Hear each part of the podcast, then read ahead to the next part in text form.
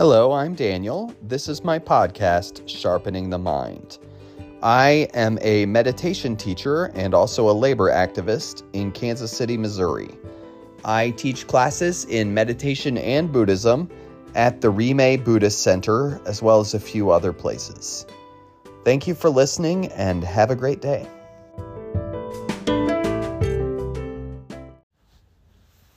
Hello, this talk is called Awakening is a Verb. Awakening is a verb. And I'd like to begin at the beginning, although with the caveat that there really is no beginning. Not really, but the beginning in terms of our tradition of Buddhism. The one we call the Buddha wanted to understand suffering and the causes of suffering. He had, as a child, and into young adulthood, he had indulged all the worldly pleasures because he was from a really wealthy family. Some even say he was a prince, but really wealthy is as far as we need to go with this. But that didn't make him happy. He had literally everything, and that didn't make him happy. And he was sheltered, too. Like, the struggles that are a part of life for all of us were mostly hidden from him. Okay? And he found that he didn't find what he was looking for by indulging in every pleasure he possibly could. That didn't do it for him. So he went and he tried studying with some of the spiritual teachers of the day. And he didn't find what he was looking for with them either. He spent quite a bit of time with some spiritual teachers, and he didn't think they really had it. And he tried also extreme fasting and intentional discomfort in order to, again, try to understand suffering. That is, suffer a lot on purpose to try to understand suffering. And he still didn't find what he was looking for. So he sat under a tree that we call now the Bodhi tree. He sat under this tree with the great resolve to figure out for himself, why do we suffer? What causes suffering? Is there a way out of suffering? These big, heavy questions. And so he just sat there for a while, doing meditation practice and thinking about these things. So, after some time, he had what we call an awakening. An awakening. And at first, he thought he could not effectively share this awakening with other people. He thought they couldn't possibly understand the truth he had realized, but he was motivated by compassion to try anyway. So the Buddha went and he shared what he had realized with a group of men we call the five ascetics. These were people who had been doing some of those practices I told you about with him, some of those extreme self-denial, those kinds of practices. That's why they're called the five ascetics. That's what ascetic means. And so after he left that tree,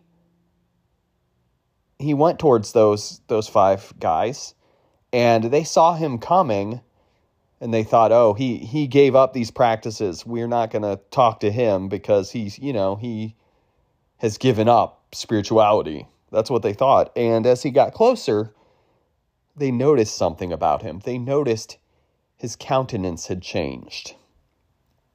He seemed at peace with the world. Have you ever had that experience where you meet somebody and they just seem really relaxed and they make you feel relaxed? That's how I imagine it. But of course I don't know.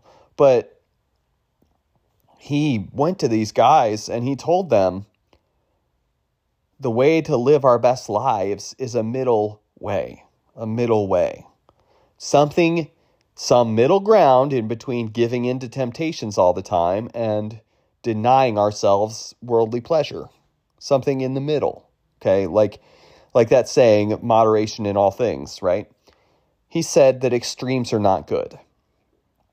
And then after he gave them that teaching, he shared with them what we normally call the Four Noble Truths. The Four Noble Truths are like the foundational teaching of Buddhism. And they are usually expressed as follows. Life is suffering. That's number one. The cause of suffering is attachment. That's number two. There's a way out of suffering. That's the third one. And then the Buddhist path or the Noble Eightfold Path. That's the fourth one. So the first two describe our situation. And the second two describe how to do something about it. So in his book, Buddhism Without Beliefs, Stephen Batchelor reframes the Four Noble Truths, and he calls them the Four Ennobling Truths instead. Ennobling is an action word, whereas noble is a more passive word. Ennobling is an action word. An action word. So he describes them in this way. He says, and I quote, anguish, its origin, its cessation, and the path leading to its cessation. Anguish is to be understood, its origins to be let go of, its cessation to be realized, and the path to be cultivated. End quote. I stumbled on the word cessation a little bit, didn't I? Cessation just means stopping. If you're not familiar with the word, and you might not be, cessation means stopping. It's like the root is cease, I think, the word cease, and we know that one. So sometimes we try to make this path into something different. And when we're philosophizing and when we're speculating about things, the further we start to get away from that root, suffering and the causes of suffering, anguish and its origin, when we start to go far afield from that, maybe we can reassess and ask ourselves, am I getting off track? Am I getting off track? Because those things are the foundation of all of this.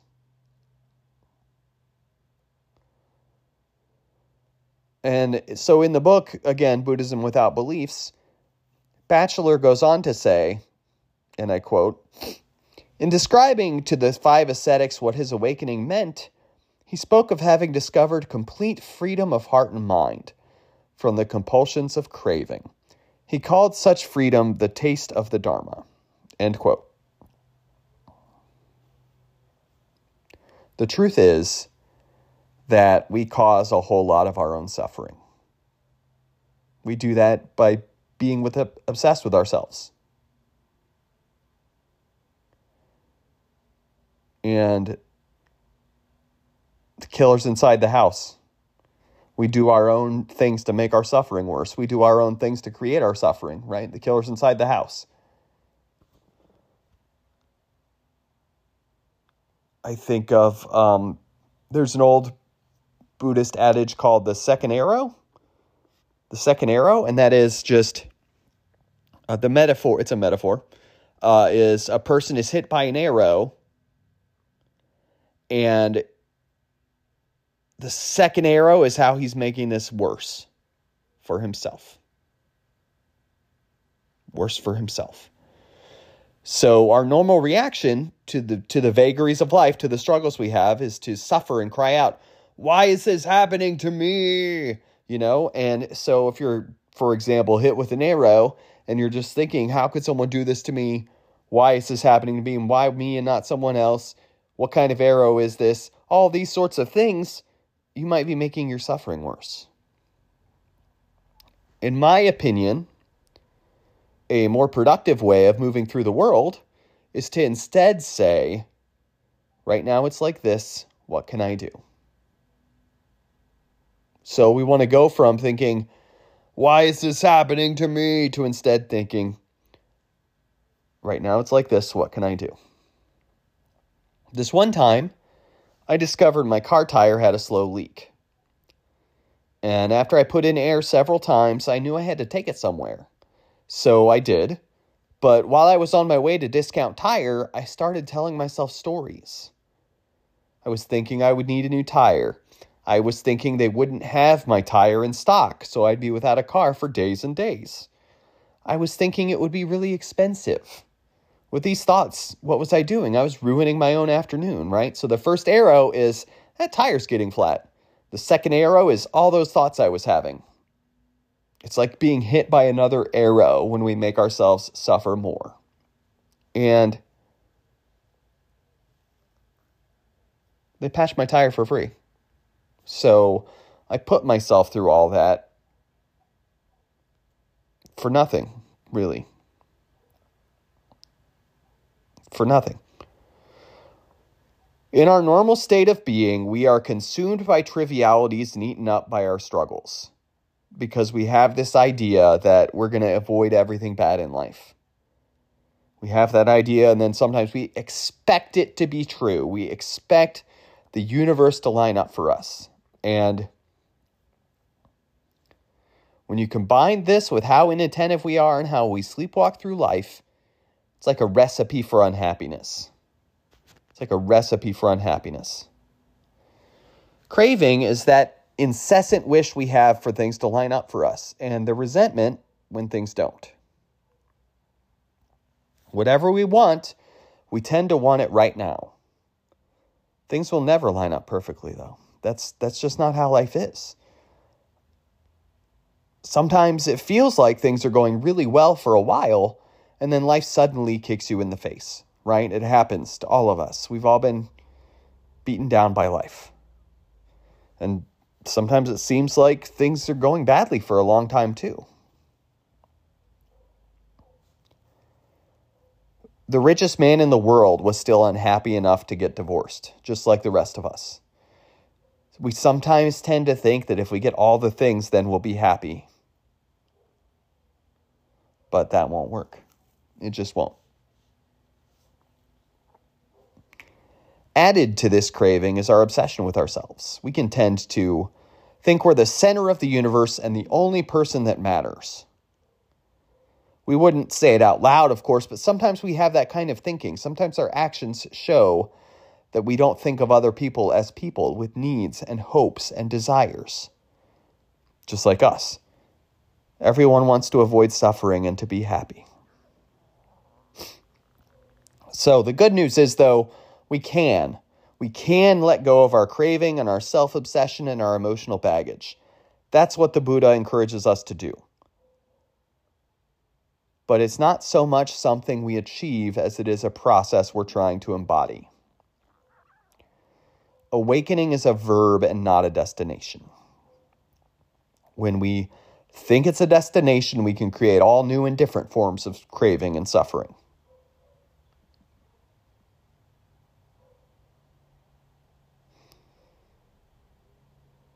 And the truth is, there are always problems.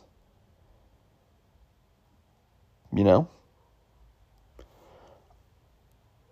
I lived in an apartment, and I had apartment problems. I had a landlord that wouldn't fix my air conditioning, and I had neighbors who were loud. And then I bought a house, and now I have house problems. I have an expensive mortgage. I had to buy a furnace. And I think I heard a woodpecker pecking on my wall. So I've got that to deal with. So whatever, whether you're in a house or in an apartment, there are always problems. So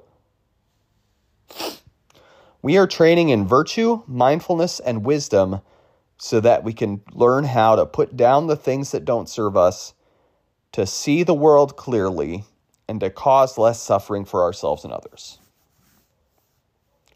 Sometimes in Buddhism, we talk about saving all beings, and I like to add from myself, because that's what I have power to save people from. That's what I have the most power to save people from. My delusion and my incredible selfishness. This is all a kind of radical and boundless authenticity.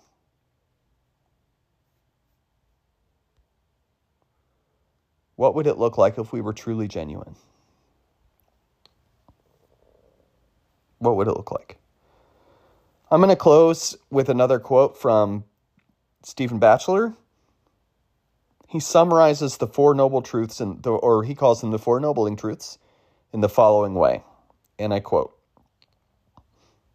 "The actions that accompany the Four Truths describe the trajectory of Dharma practice. Understanding anguish leads to letting go of craving, which leads to realizing its cessation, which leads to cultivating the path. These are not four separate activities, but four phases within the process of awakening itself. Understanding matures into letting go culminates in realization, realization impels cultivation." End quote. I hope this talk has been helpful.